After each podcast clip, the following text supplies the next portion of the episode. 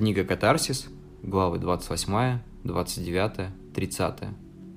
Я прибыл домой, быстренько проверив содержимое своей сумки и выключив приборы, я отправился на вокзал. Солнце ярко светило холодными лучами, а на душе было спокойно от того, что, наконец, доделав все свои дела, я с чистой душой мог отправиться в путь. Подойдя к кассе, на станции, я призадумался. Я все ли делаю правильно? Мой разум слегка пытался противиться тому, что я делал – аргументируя тем, что я бесцельно трачу все свое время, что у меня нет ни точки назначения, ни плана, но я точно знал, что он просто привык к зоне комфорта. «Помолчи, мой миленький», – тихо прошептал я сам себе. Направлений было безумно много. Я никогда не думал, что из моего города можно уехать практически куда угодно. Все эти годы я считал, что я должен жить, как живет обычный обыватель, копить деньги на отпуск, ездить куда-либо два раза в год и всегда возвращаться обратно. Но сегодня я понимал, что, возможно, уже не вернусь. От этого чувства было немного страшно, но в то же время я был уверен, что все зависит только от меня. Каждый человек вправе решать, как ему жить и где. Перемен никогда не нужно бояться, ведь вся наша жизнь – это один длинный путь, который так или иначе имеет начало и конец. Я ранее писал о том, что если даже будешь сидеть на месте, то жизнь вокруг тебя все равно будет продолжаться. Но сейчас я отказываюсь от этого мнения. Жизнь движется только тогда, когда ты прокладываешь себе путь и идешь дальше. Выбрав город на карте, я взял билет. Посадка на поезд должна была начаться через несколько минут. Простившись с родными краями, я мысленно поблагодарил всех и отправился на платформу. В этот раз меня никто не остановил, все шло своим чередом. Заняв место в вагоне, я сел и надел наушники. «Навсегда забыть, где ты», – пел Леха Никонов. «Свобода, увы, это не гетто, Свобода – это чувство невесомости. Когда ты мысленно отрываешь себя от земли и летишь куда-то над облаками, оставляя за собой едва ощутимый поток воздуха. Ты ненавидишь и любишь свою жизнь, жалеешь себя по ночам, но в то же время знаешь, причину твоего застоя ты сам. С детства нас учили жить по тем или иным правилам. Например, что нормальный человек работает с 9 до 6, пьет по праздникам, женится 25 и никогда не совершает бессмысленных и необдуманных поступков. Ложь, отвечу я теперь. Жизнь – это время приключений, даже если ты не один, даже если ограничен в своих действиях.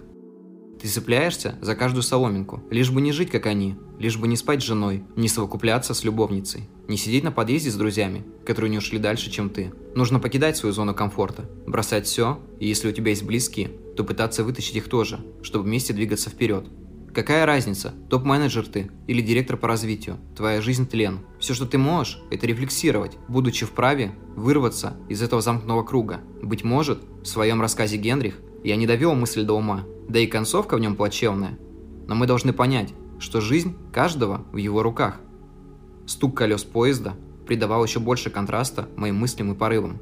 Впервые я смог размышлять, как свободный человек. А ведь еще пару дней назад я боялся своей жизни – за чашкой чая я начинал делать записи в тетради о наболевших женщинах, любви и скитаниях. Память – штука сложная и невыносимая. Я пытался бороться с ней, но в итоге оказался в самом пыльном углу своей жизни. Я носился по клеткам своего разума в поисках выхода, но ступени были бесконечными. Подойдя к лифту, я нажал на кнопку вызова, но двери так и не открылись. Кто-то другой уже занял мое место, примерил мое «я», поселился в моем доме. Никто больше не верил, что я – это я, путая с кем-то другим. В моем окне горит чужой свет, варится кофе с моим любимым ароматом, а я стою, словно бездомный, под окнами и наблюдаю за тем, как техногенный снег тает под моими ногами. Кто-то потушит свет в окне, и я вновь почувствую себя одиноким во всей вселенной. Звезды мне укажут путь куда-то вдаль. И я пойду, словно заблудившийся, через высотки и переулки. «Проснись!» – кричит мое подсознание внутри меня, но я все еще сплю. Быть может, это и есть конец жизни – и начало так называемой смерти, тот момент, когда ты осознаешь себя ненужным в месте, где прожил всю свою жизнь, и идешь обессиленный в никуда. Ловишь себя на мысли, что где-то есть тот человек, который с нетерпением ждет тебя. Но пока ты чувствуешь лишь холодные порывы ветра в лицо, травишь себя табачным дымом, ощущая, как легкие жадностью поглощают очередную дозу никотина и выплевывают ее сухим кашлем. Вечер сменяется ночью, и кажется, утро уже никогда не наступит. Садишься на пустую скамейку, пытаешься собраться с мыслями. Но они, словно капризные дети, бегут с одного полушария в другое. если бы было можно, я бы вскрыл свою черепную коробку, вытащил их и бросил на мокрый асфальт. Отправил бесконечное путешествие по этому странному миру. И вот незнакомый подъезд, приветливо встречает тебя, открытой дверью. Этажи ласково зовут тебя все выше и выше, до того момента, пока ты не достигнешь последней ступеньки, ведущей на крышу. За ней пределы, которые можно преодолеть. Огромное темное небо, покрытое тысячами дыр, скрывающее нечто за занавесом привычной жизни. «Может, стоит отойти от края?» – спрашивают остатки здравого рассудка. Там, где кончается разум, правит безумие. На этот раз все было именно так. Подо мной на расстоянии в пару десятков метров царил асфальт.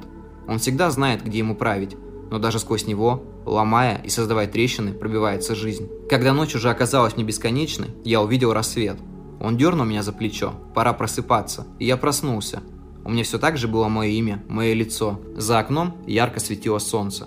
Я почувствовал себя чем-то большим, чем обычным. Я стал самой главной частью своего мира, и внутри себя я услышал «Доброе утро». Дописав, я взглянул в окно. Уже вечер. Огни в темноте освещали мой путь. Но был ли в этом какой-то смысл? Мой шаг перешел на бег, а я всего лишь застыл где-то между измерениями. С каждым днем мне все сложнее осознавать, живу я в реальном мире, или все это один большой сон.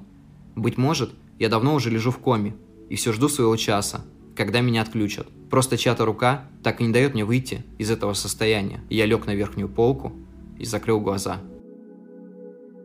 Четыре стены прижали меня. Иллюзия замкнутой коробки. Тело болит, как будто еще вчера меня швыряли по ступенькам. Тишина. И никого вокруг. Странно так, страшно так, и в то же время приятно. Как всегда, какие-то разносторонние мысли и мнения. На экране монитора мелькают цифры, лица, строки. Но все это в один момент теряет важность. Огромная паутина и ничего больше. И я устал от полетов в сети. Строки строками, но то, что я хочу донести людям, точно не передать сообщениями. Она улыбается с фотографии. Загадочные глаза, темные волосы. Стоп! Звучит команда в моей голове. Точно, вспоминаю вдруг. Я же хотел написать совсем о другом. Краснею, улыбаюсь и поглощаю очередную порцию никотина. Где-то из спальни играет странная музыка. Я прислушиваюсь, не могу вспомнить название трека, и меня вдруг беспричинно дико накрывает – я захожу в квартиру, осматриваюсь вокруг, и вдруг начинаю понимать, что эта квартира мне не знакома. Стены совершенно потеряли свой цвет и стали какими-то серыми. В моей прихожей льет дождь. И музыка, о боже, эта музыка вводит меня в транс. Захожу в ванную, смотрю в зеркало, но отражения нет. Точнее есть, но я полупрозрачный. Касаюсь зеркала и сливаюсь вместе с ним. Такое непонятное ощущение.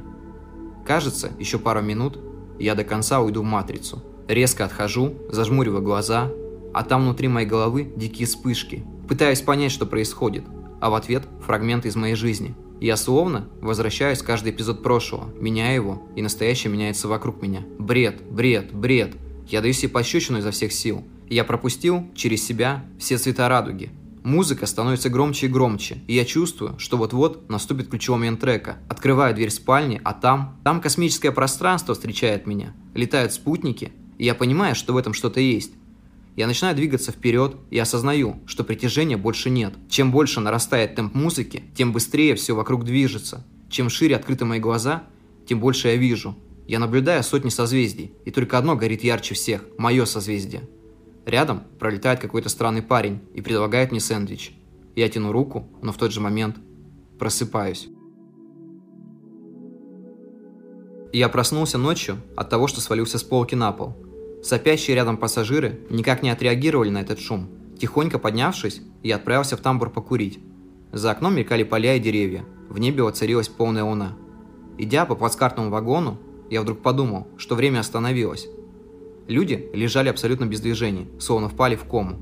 Я задумался о том, где теряется грань между реальностью и вымыслом. Ведь столько всего произошло за считанные дни а я все так же не мог понять, насколько эти события являются настоящими. Иногда мне кажется, что моя жизнь – это чья-то больная фантазия. Ведь в то, что происходит вокруг, очень сложно поверить. Если бы некто другой рассказал мне подобную историю, я бы просто посмеялся и посоветовал сходить к психиатру.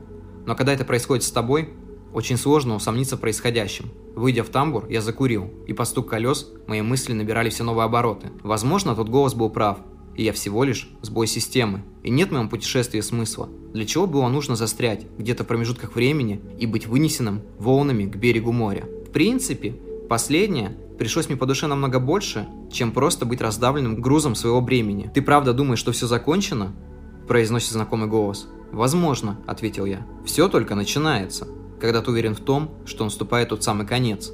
Мне нечего было ответить на это. Я даже сомневался в этом. Слышу ли я голос на самом деле, или же это плод моей больной фантазии? Улыбнувшись, я выдохнул дым. Время было около двух, и мне нужно было отправиться спать.